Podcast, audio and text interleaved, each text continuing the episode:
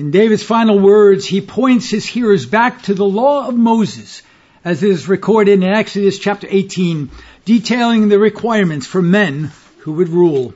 This is the 53rd sermon in the series Kingdom, Dynasty, and Glory, an exposition on the second book of Samuel. Our Old Covenant reading coming from Exodus and chapter 18, Exodus and chapter 18, beginning in verse 13 to verse 27, the end of the chapter. By inspiration of God, the prophet writes, And it came to pass on the morrow that Moses sat to judge the people. And the people stood by Moses from the morning unto the evening. And when Moses' father-in-law saw all that he did to the people, he said, What is this thing that thou doest to the people? Why sittest thou thyself alone, and all the people stand by thee from morning unto evening? And Moses said unto his father-in-law, Because the people come unto me to inquire of God. When they have a matter, they come unto me, and I judge between one and another, and I do make them know the statutes of God and his laws. And Moses his father-in-law said unto him, The thing that thou doest is not good. Thou wilt surely wear away both thou and this people that is with thee, for this thing is too heavy for thee. Thou art not able to perform it thyself alone. Hearken now unto my voice. I will give thee counsel, and God shall be with thee. Be thou for the people to Godward, that thou mayest bring the causes unto God. And thou shalt teach them ordinances and laws, and shalt show them the way wherein they must walk, and the work that they must do. Moreover, thou shalt provide out of all the people able men, such as fear God, men of truth, hating covetousness, and place such over them to be rulers of thousands, rulers of hundreds, rulers of fifties, and rulers of tens. And let them judge the people at all seasons, and it shall be that every great matter they shall bring unto thee, but every small matter they shall judge. So shall it be easier for thy people, and they shall bear the burden with thee.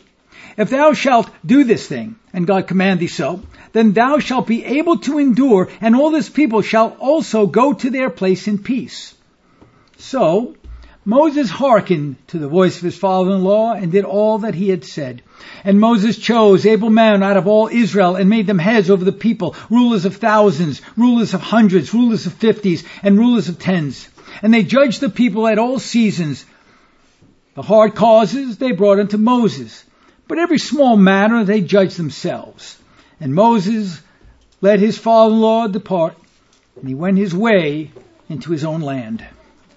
The apostle Paul speaking about the duty of the civil magistrate in Romans in chapter 13, the first five verses by the same Spirit, the apostle Paul tells us this, let every soul be subject unto the higher powers, for there is no power but of God.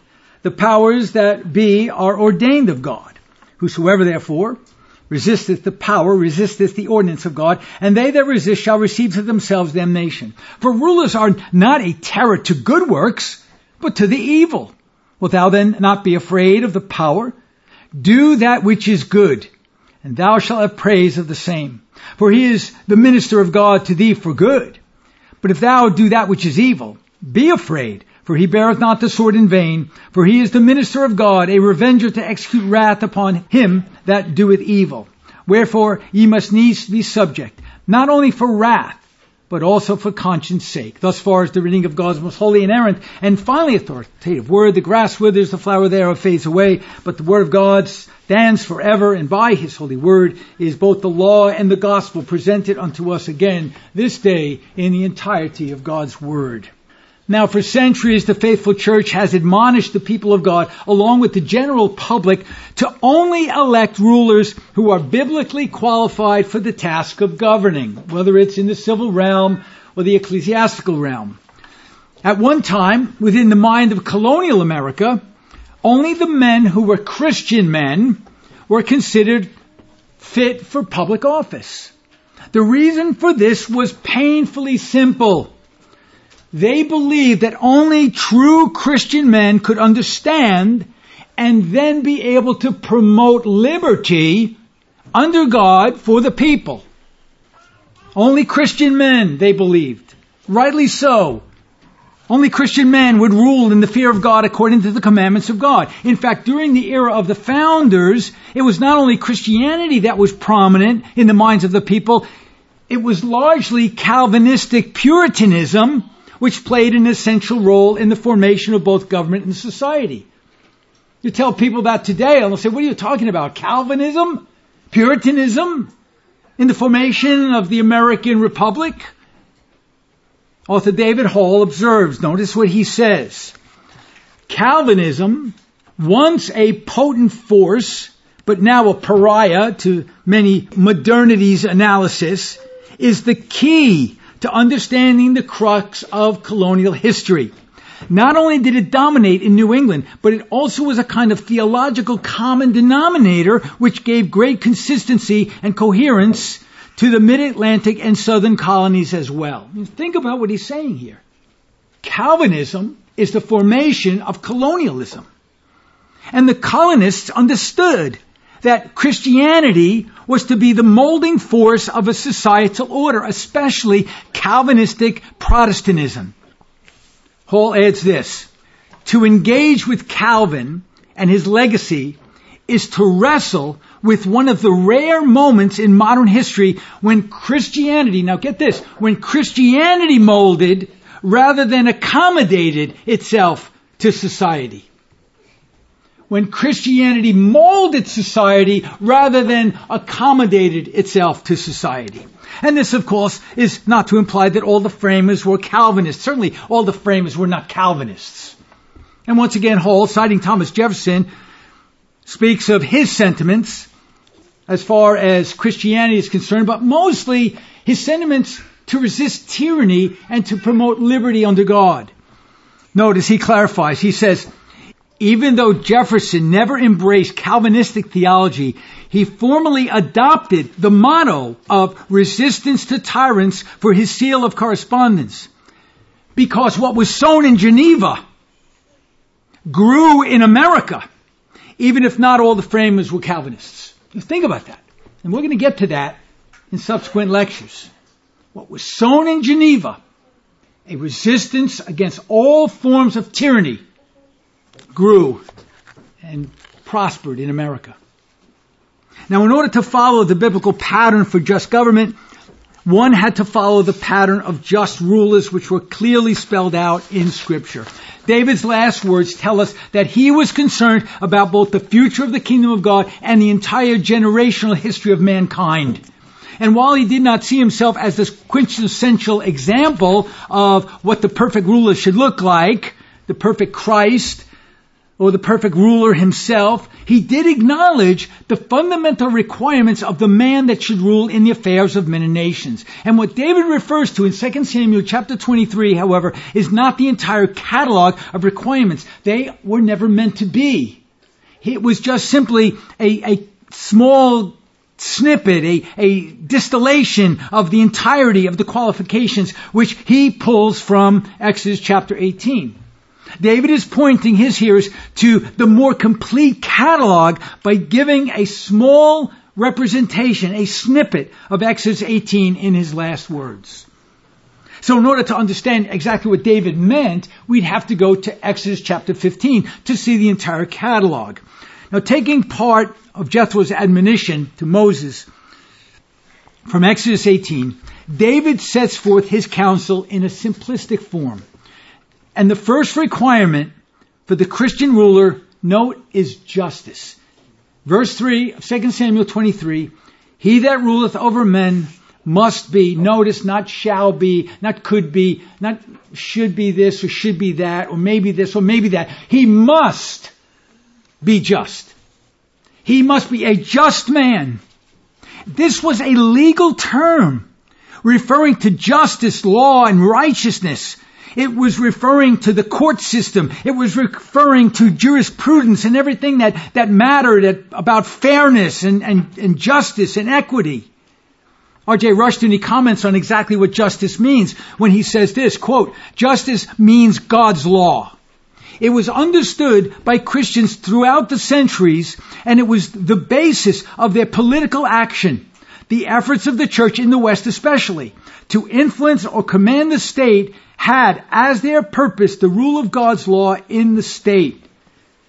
Now notice what, what Moses is being told. He is not making laws. He is actually simply declaring the laws before the people of God, promoting the laws before the people of God, bringing their causes before the people of God, and then telling them what God says about righteousness and justice and truth. Jeremiah as well, the prophet, emphasizes the importance of justice in order to stabilize a nation. He emphasizes the importance of a just system of law. Notice what he says. Jeremiah chapter 22 verse 13. Woe unto him that buildeth his house by unrighteousness and his chambers by wrong. And that word wrong in the Hebrew is literally the word injustice. So what he's saying is, and who builds his chambers by injustice, that uses his neighbor's service without wages and giveth him not for his work. Notice the indictment. Woe unto him, wrath unto him, judgment unto him, God's condemning power unto him. So both David and Jeremiah were both echoing the law of Moses, which was detailed in Leviticus 19 as well, and then referred to in Deuteronomy 25. Note, Leviticus 19:15. Ye shall do, this is part of the law, this is part of the Pentateuch. Ye shall, and there's the word again. You shall. If you're in that position, you shall do no unrighteousness in judgment, Thou shalt not respect the person of the poor, nor honor the person of the mighty, but in righteousness shalt thou judge thy neighbor. In Deuteronomy chapter 25 verse 1. If there be a controversy between men and they come unto judgment, that the judges may judge them, then they shall justify the righteous, because they're just men, and condemn the wicked. St. Augustine put it this way. What fragment of justice can there be in a man who is not subject to God. And if there is no justice in a man of this kind, then there is certainly no justice either in an assembly made up of such men. Think about the American Congress. If there's no justice in one man, can there be a justice in the assembly of a group of these kinds of men? He says no. He continues, as a result, there is lacking that mutual recognition of rights, which makes a mere mob into a people, a people whose common weal is a commonwealth. Careful scrutiny will show that there is no such good for those who live irreligiously as all do who serve not God but demons. I consider sufficient to show that on the basis of the definition itself, a people devoid of justice is not such a people as can constitute a commonwealth. In other words, they're just a mob. It's not a commonwealth. If there's no justice, it's not a, a situation where you can call it a commonwealth, which is something that is good for the people. It is going to destroy the people. This is why justice is so critical. Because it is the glue that holds people and nations together. It holds a society together. It maintains its virtue. And once justice is perverted, chaos creeps in and the people become enslaved and nations are destroyed. Now according to the word of God in Exodus 18, in addition to David's list, those that are qualified for public office must possess the following. Notice what God says in Exodus 18 verse 21. Moreover, thou shalt provide, notice again, thou shalt, this is your duty, Thou shalt provide out of all the people able men. In other words, they must be able.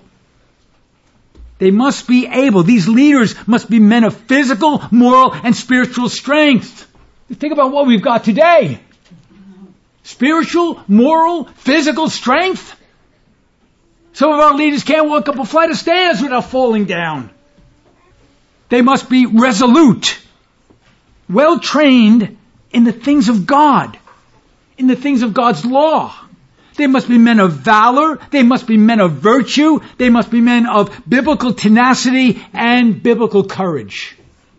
The Reverend William Einwechter comments, he says, quote, a man who is a coward will not fulfill his duty to uphold God's law if doing so would be unpopular with the people. The demands of being a magistrate requires men who have the skills, in other words, the ability necessary to lead others. Secondly, they must be men that fear God. Notice Exodus 18:21. Moreover, thou shalt provide out of all the people able men such as fear God. They just don't need skill and ability. They need to fear God. The fear of God is the beginning of understanding. It's the beginning of wisdom. A man that does not fear the Lord cannot, and I say cannot, I do not say he may not, I say he cannot possess these abilities which are entirely necessary for leadership. And I don't care what leadership that is. Even if you're leading a Boy Scout troop. The fear of God produces men of humility and virtue. The man who reverences God in holy fear will never try to define or interpret the world around him by his own fallen ideas. He will use the Word of God to define reality the way God has defined reality. And the fear of God as well produces a respect for how God interprets reality, which moves a man to rule according to God's interpretation of good and evil, law and lawlessness, justice and injustice. He's not going to say good is evil and evil is good. He's going to identify things according to how God identifies things because he fears God. He reverences the Holy One of Israel. And the fear of God also checks man's pride and tends to limit any tendency to become overbearing or any tendency to become tyrannical or authoritative. Because he fears God. And this is why Moses commanded in Deuteronomy 113, take you wise men and understanding and known among your tribes and I will make them rulers over you. You've got to know these people. You know who fears God. You know who's proud. You know who is the one who really is holy, reverential to the Holy One. Men who rule must be at the highest caliber of personal integrity, humility, and skill. Humility and skill is essential. So men who rule must be of the highest caliber of personal integrity. They must be skilled. They must be able men. But they also must be known among their people. In other words, they need a reputation. And not just an outward reputation. The way you vet someone is you watch them in every aspect of their challenges of life. How a man performs under stress how a man performs unto sorrow, how he performs in good times and bad times. You've got to know him in all the stages that God is bringing him in. You just can't say, "Well, I think that guy's a good guy." Well, I don't know. And when you, even when you're when you're being courted by a young man, as some of you young ladies will be courted by young men, or you men courting young ladies, you've got to know them in every situation before you say yes known among your tribes. They must be chosen among those whom you know. The Puritans believed that every political office must be protected against the sinfulness of the political official, the one who is not a man who fears God. In other words, there should be no political professionals among the rules of the people. No political professionals in Puritan New England? Oh, how have the mighty fallen.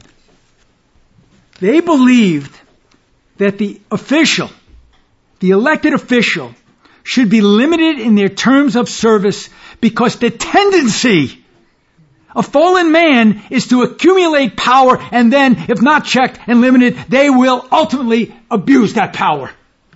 John Witte Jr., one of the greats in biblical law and jurisprudence, comments on the Puritan thought. He says, quote, political power must be distributed among self-checking executive, legislative, and judicial branches.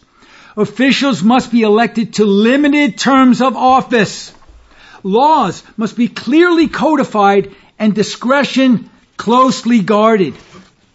If officials abuse their office, they must be, and this is critical, if officials abuse their office, they must, and there's that word again, they must be disobeyed. If they persist in their abuse, he says, they must be removed, even if by revolutionary force. The New England divines added to this distillation of traditional Calvinist teachings their own distinctive theory of covenant. They use the biblical idea of covenant in both theological and sociological terms. Think about this man. He's our contemporary. Brilliant man.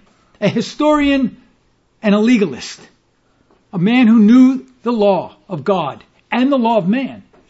And he said that the Calvinist idea, when a ruler abused their power, they had to be either disobeyed, and if they consisted in their abuse of power, they had to be removed, even if, even if, by revolutionary force. You say that today, and you're treasonous. And it's being called treason by men who are treasonous. Thirdly, these men that rule must be committed to the truth of God's revelation. Moreover, Exodus 18:21, thou shalt provide out of all the people able men, such as fear God, men of truth. This means that those who rule must be honest men of piety. If one is of the truth, he will seek to follow the truth in every area of life, personally and professionally. Notice what John Calvin says. Quote, no government can be happily established unless piety is the first concern. Holy kings are greatly praised in scripture because they restored the worship of God when it was corrupted or destroyed or took care of religion that under them it might flourish pure and unblemished. Men of truth.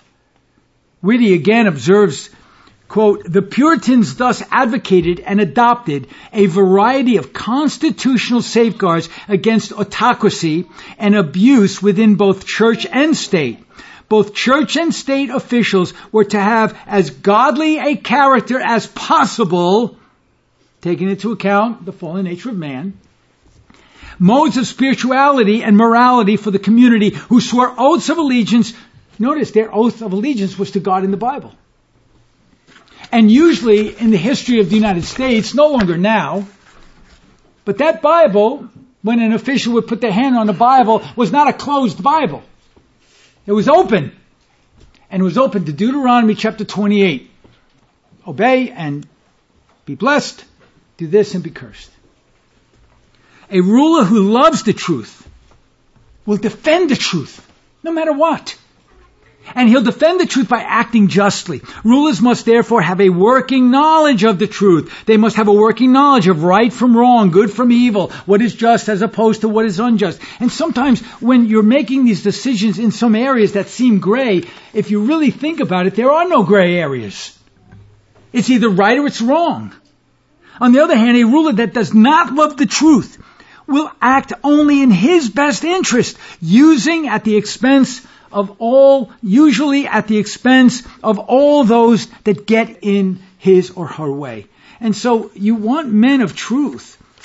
Now notice what the prophet says here, Jeremiah by the Spirit declaring in chapter 22 verse 1 and following, Thus saith the Lord God, Go down to the house of the king of Judah and speak there this word and say, Hear the word of the Lord, O king of Judah, that sitteth upon the throne of David, thou and thy servants and thy people that enter in by these gates. Thus saith the Lord, Execute ye judgment and righteousness, and deliver the spoiled out of the hand of the oppressor, and do no wrong, do no violence to the stranger, the fatherless nor the widow, neither shed innocent blood in this place. Notice his admonition. Civil rulers who do not love the truth will be tempted to lie and perpetuate falsehoods as it suits them in order to keep their power. Let me say that again, because we are living in the midst. We are living in the midst of this. And I can tell you this, that if every pulpit in the United States of America was heralding these messages, there would be a theological, if nothing more, revolution, and things might change. Civil rulers who do not love the truth will always be tempted to lie. They will always be tempted to perpetuate falsehoods because it suits their agenda. And their agenda is to hold on to power no matter what. Liars and lovers of falsehoods are a scourge to the nation over which they preside. Number four. Those that rule must also be men of honor by hating covetousness which includes covetousness of money, power, position, or praise. Notice verse 21 again, Exodus 18. Moreover, thou shalt provide out of all the people able men, such as fear God, men of truth, hating covetousness. The Reverend Einwechter again comments. He says, a man who is raised to the position of civil magistrate must be one who seeks no unjust gain from his position. He must hate parenthesis, not simply dislike, but hate, and parenthesis, the thought of using his office to enrich himself through violence, fraud, bribes, etc. That's all the American government has become. Professional politicians, that's all they do. He continues, a covetous magistrate must also hate covetousness in others and not allow any citizen to use the power of civil government to seize the wealth of his neighbor through unjust legislation or confiscatory taxation. And there's one for you. Now, along with these qualifications, those that rule must have a working knowledge of both the duties as well as the limitations of government. And yet, with all this knowledge, Invariably, over and over, it seems that if this nation, which was originally born out of Western civilization's Calvinistic Christendom, owing much of its government to Calvin, Beza, and the Genevan experiment of the Reformation, we are still consistently faced with less than desirable choices, and in many cases, the choosing of the lesser of two evils, or even just the evil. Because today you have churches promoting evil men, fraudulent men, covetous men who hate the truth, promoting them for civil office. I, I just, I just scratch my head.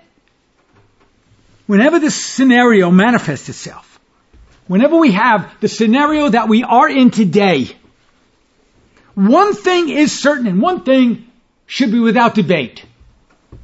God is judging the nation. And especially, He's judging the church for its failure to call unjust leaders to account before God. The Reverend Joseph Morecraft rightly observes, when God begins to judge a nation for its revolt against him, he removes effective leaders and replaces them with irresponsible and reckless ones who have no appreciation of the past and no commitment to the future under God. No commitment to the future. No regard for the past. Unjust leaders. And all Reverend Morecraft was doing was confirming Isaiah's observation when Isaiah says in Isaiah 3, 1 through 5, For behold, the Lord, the Lord of hosts doth take away from Jerusalem and from Judah the stay and staff, the whole stay of bread, and the stay of water, the mighty man and the man of war, the judge and the prophet and the prudent and the ancient, the captain of fifty and honorable men, and the counselor and the cunning artificer and the eloquent orator. And I will give children to be their princes, and babes shall rule over them, and the people shall be oppressed, every one by another and every one by his neighbor. The child shall behave himself proudly against the ancient and the base against the honorable. There we have it. In America's history, it was customary for ministers of the gospel to exhort their congregation as to biblical leadership so that they would be able to choose biblical political leaders. Biblical political decisions would be able uh, to to find out what was the right candidate here in, in this upcoming election. That was their their job. That was the minister's job. It was to educate their congregation about the proposed policies. Were they just? Were they liberating policies? Were these policies that these certain candidates were espousing, were these policies in harmony with God's Word? And if they were, we could support them. If they were not, we could not. Now, taking cues from Calvin's Geneva, the colonial ministers understood their duty as it concerned the integrity of the culture. They understood that part of their calling was to ensure that the standard of God was upheld for those seeking public office and those that were placed in authority had to be by the minister held to account. The pastors were to be engaged in the politics of the culture. They weren't sideliners. These were lions because they were ecclesiastical magistrates. And they had the same authority in another sphere, of course, as the civil magistrate the colonial preachers of America often preached, and I focus on that word often, they often preached on the duties of governance And they took advantage of election days with powerful sermons warning against electing men of questionable character. In Virginia, we have an election every year. Where's the outcry? Where's the involvement? Where are the warnings? And these election day sermons and political writings, this was the backbone of Puritan and colonial political life. But these sermons, wonderfully, were taken from many of the works of Calvin, Beza, and Knox, and so many others of the Reformation. You would think that every church library, if they even have a library or if they even read anymore, would have these volumes, the political sermons of the colonial period. Now, between the years of 1760 and 1805, hundreds upon hundreds upon hundreds of election day sermons were given in the churches of colonial America in order to ensure the integrity of freedom. So you think about this. Hundreds of election day sermons given in the churches, not on political stumps, not in rallies, but in the churches. So that those people of the congregations would be informed in order to ensure not only integrity of the candidate, but the freedom of the nation. These people were concerned about freedom. These sermons were completely about integrity and truth and freedom. And they were complementing the many political tracts and pamphlets which were, were written by notable men of position in addition to other writings that were too scathing to have names attached to them. So these church leaders would be putting out political tracts. And so we find such titles as, quote, the importance of public virtue for a self-governing people and their importance of religion for public virtue by Anonymous. Probably a preacher. These political writings were penned by men like the Reverend Abraham Williams, Governor Stephen Hopkins, statesman Richard Bland, Congressional Minister Daniel Shute, Reverend Nathan Emmons, Reverend Jeremiah Atwater, and a host of others.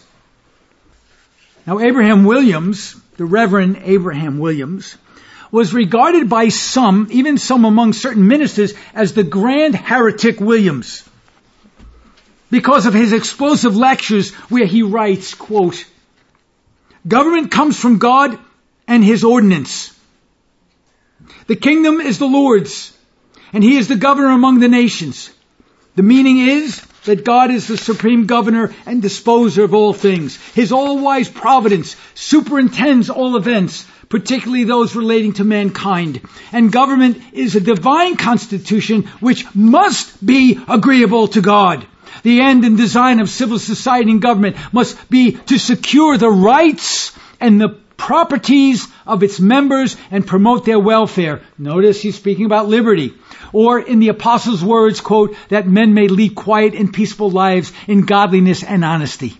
In all governments, Magistrates are God's ministers, designed for good to the people. The end of their institution is to be instruments of divine providence, to secure and to promote the happiness of society, and to be terrors to the doers of evil, to prevent and punish unrighteousness, and remedy the evils occasioned thereby, and to be a praise, a security, and a reward to them that do well. The end and design of government is to secure men from all injustice, violence, and rapine, that they may enjoy their rights and properties with all the advantages of society, along with the peaceable practice of godliness, that the unjust may be restrained, the ill effects of their wickedness be prevented, the secular welfare of all to be secured and promoted. End quote. Where are these people? Where are these men? Where is this language in the realm of our American existence? You see, it was commonly understood that without God and His law structuring society through the leadership of godly magistrates, society would go into a graveyard spiral downward into oblivion under the judgment of God, resulting in the unrestraint of man's most horrible wickedness. And it was the minister's task to warn the people of their duty in choosing only righteous men who feared God and who trembled at His word. Godly government, godly government meant godly liberty. It ensured peace and prosperity. It was the hope for the future generations. Once again, John Witte Jr. comments, quote, a number of New England Puritans, most notably John Winthrop, 1588 to 1649, John Cotton, 1584, 1652, Thomas Hooker, 1586, 1669, Samuel Willard, 1640, 1707, and the Mathers, Richard Increase and Cotton, 1596, 1669, 1639, 1723, and 1663, 1728. Notice Puritans, colonialists, respectively, distilled prevailing, notice, they, all these men, distilled prevailing Calvinistic views of the person into the, a, a basic theory of authority and liberty, society, and politics. Drawing from Geneva taking what the Genevans did and bringing it into colonial America. In his 1536 edition of the Institutes, Calvin encouraged the Reformed clergymen to speak out. To speak out, especially whenever tyranny was evident among those civil rulers.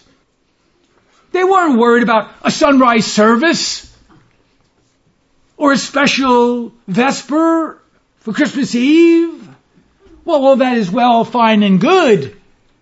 Speak out!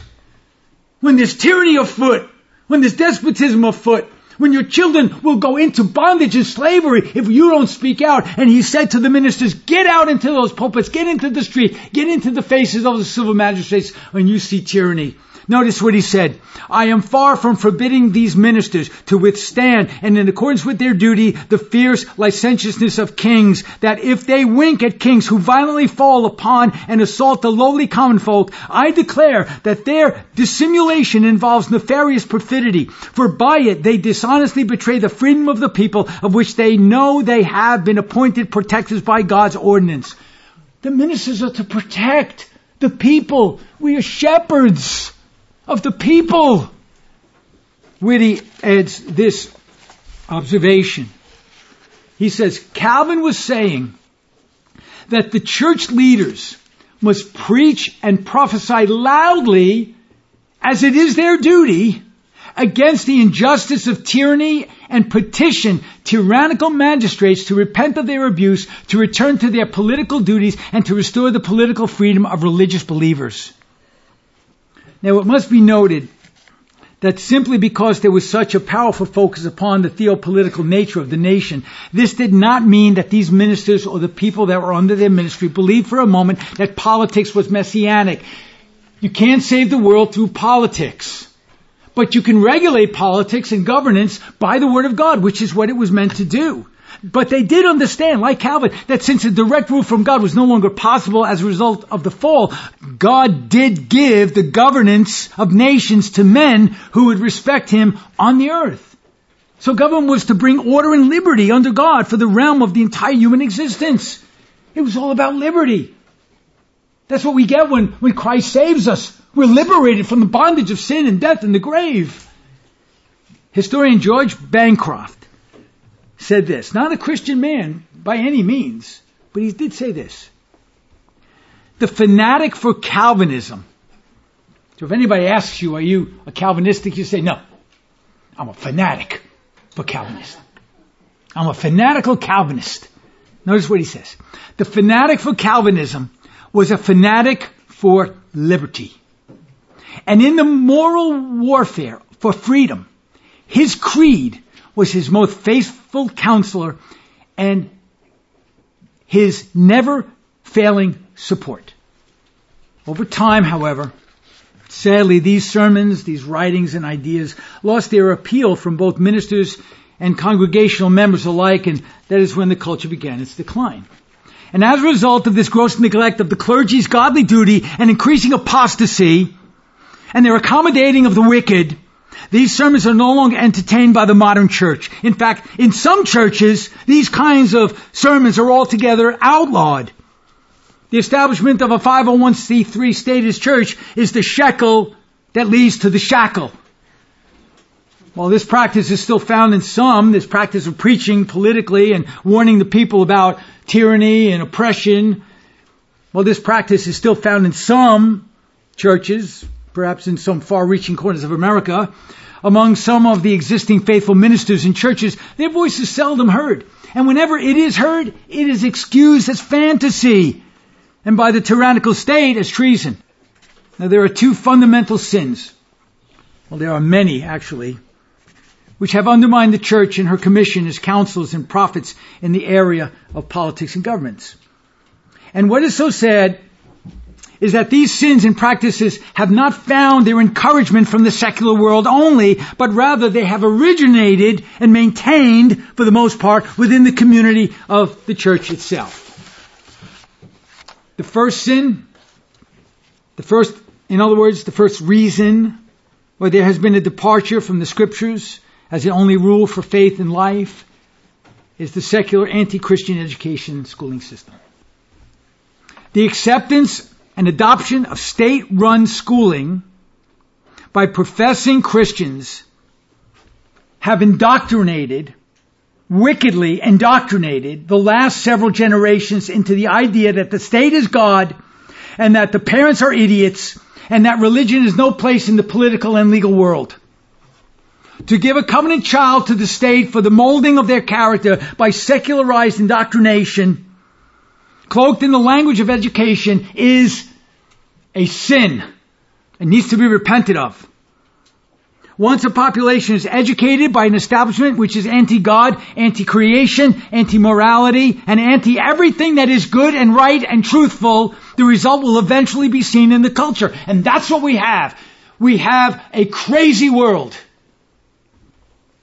And yet we have Christians arguing that their children could be in the school or that it can be even reformed. You cannot reform the education system of the state.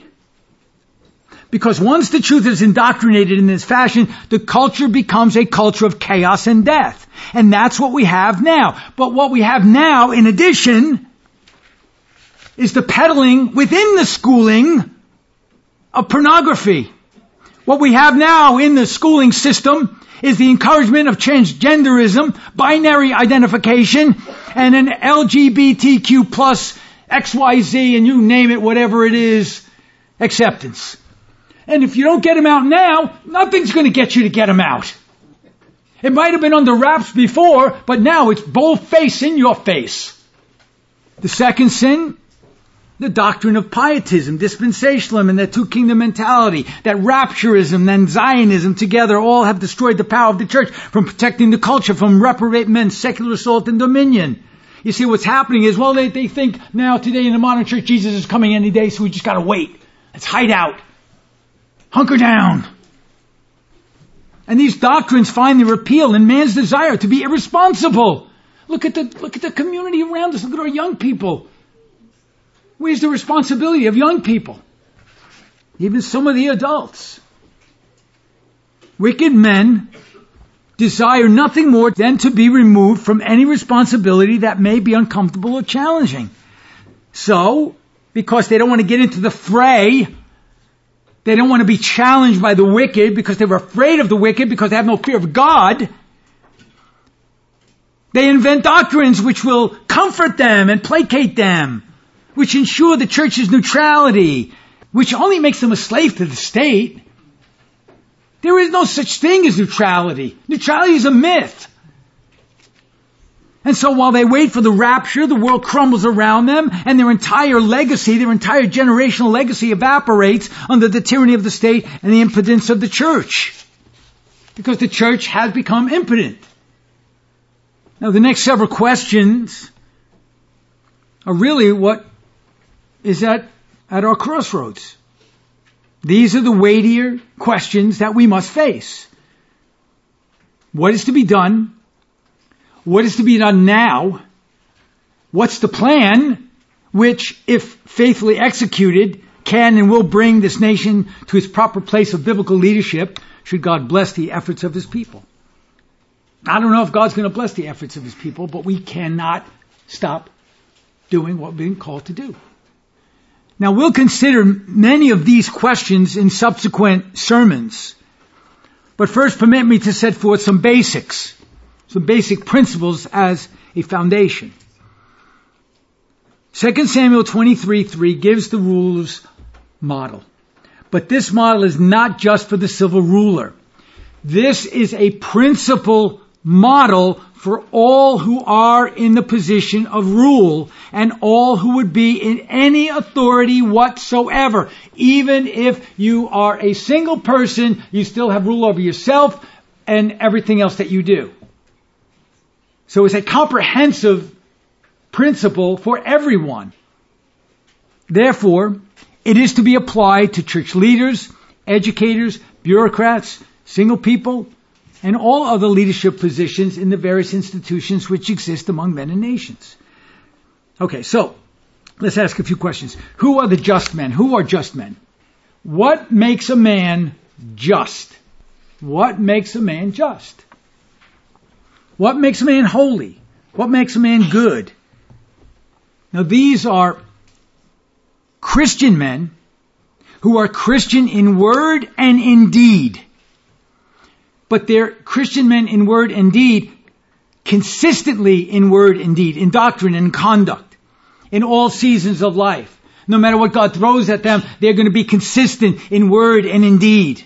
Secondly, they are men with a Christ-centered world and life view. They understand how to navigate the things of the world the idiosyncrasies of the world, the minutiae of the world. They know how to navigate the world because they have a concrete world and life view. Number three, they believe in confronting the culture with biblical truths. And they actively pursue that confrontation.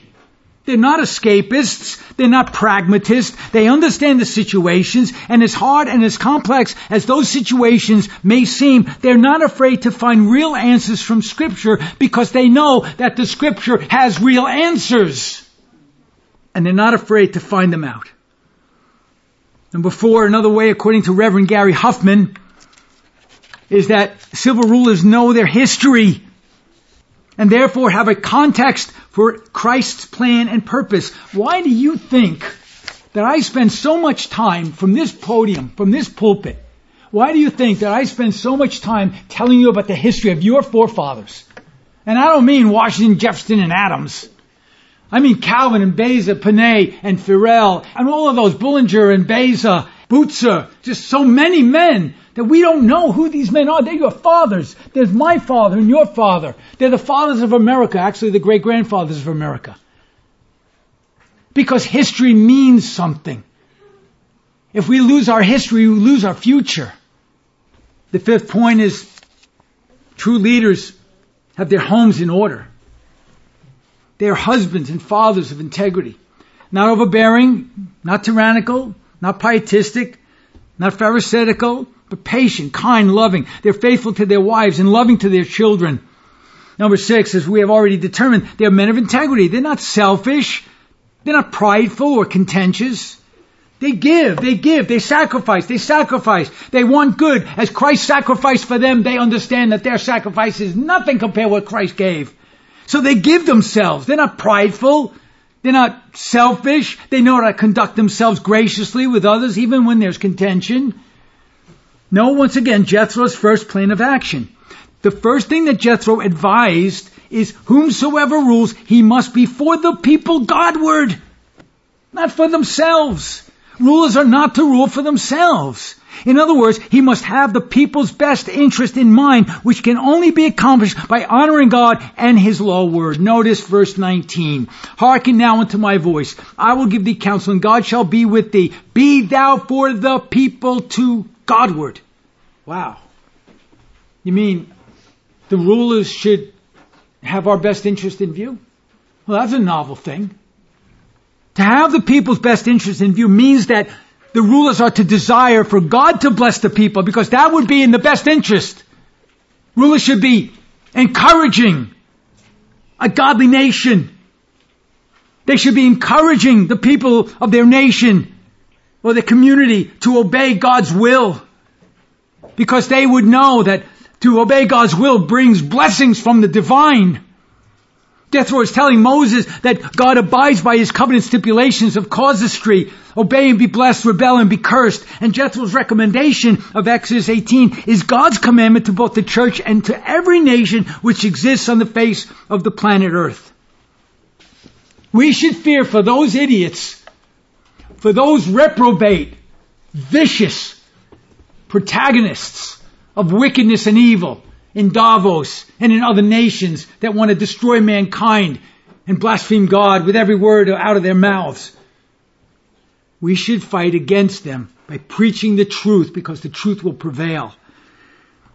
God had promised Israel, which is also a covenant promise to us, the New Testament Israel, that if we obey God, He will make us a great and prosperous nation. And I believe that the power of a nation does not reside in, in Washington.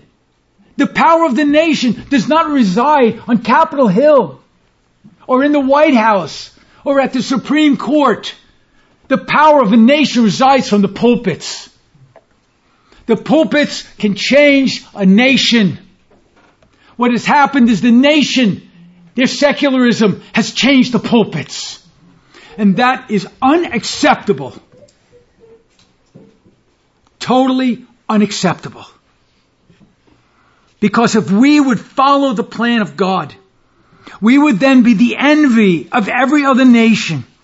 If only we would adopt God's divine principles of government, law, and jurisprudence. That means choosing righteousness, God-fearing men in the local offices and in the state house and in the Washington to the various civil and ecclesiastical offices of society. Now, in the months before Lee's surrender at Appomattox in 1863, which providentially and interestingly is where we have our church. I remember many years ago, a God-fearing man, political man who understood that you had to bring God's word into the political realm. He had run for the presidency. He was a man of great integrity and faith A man, Howard Phillips. He asked me once in an interview, what made you choose Appomattox?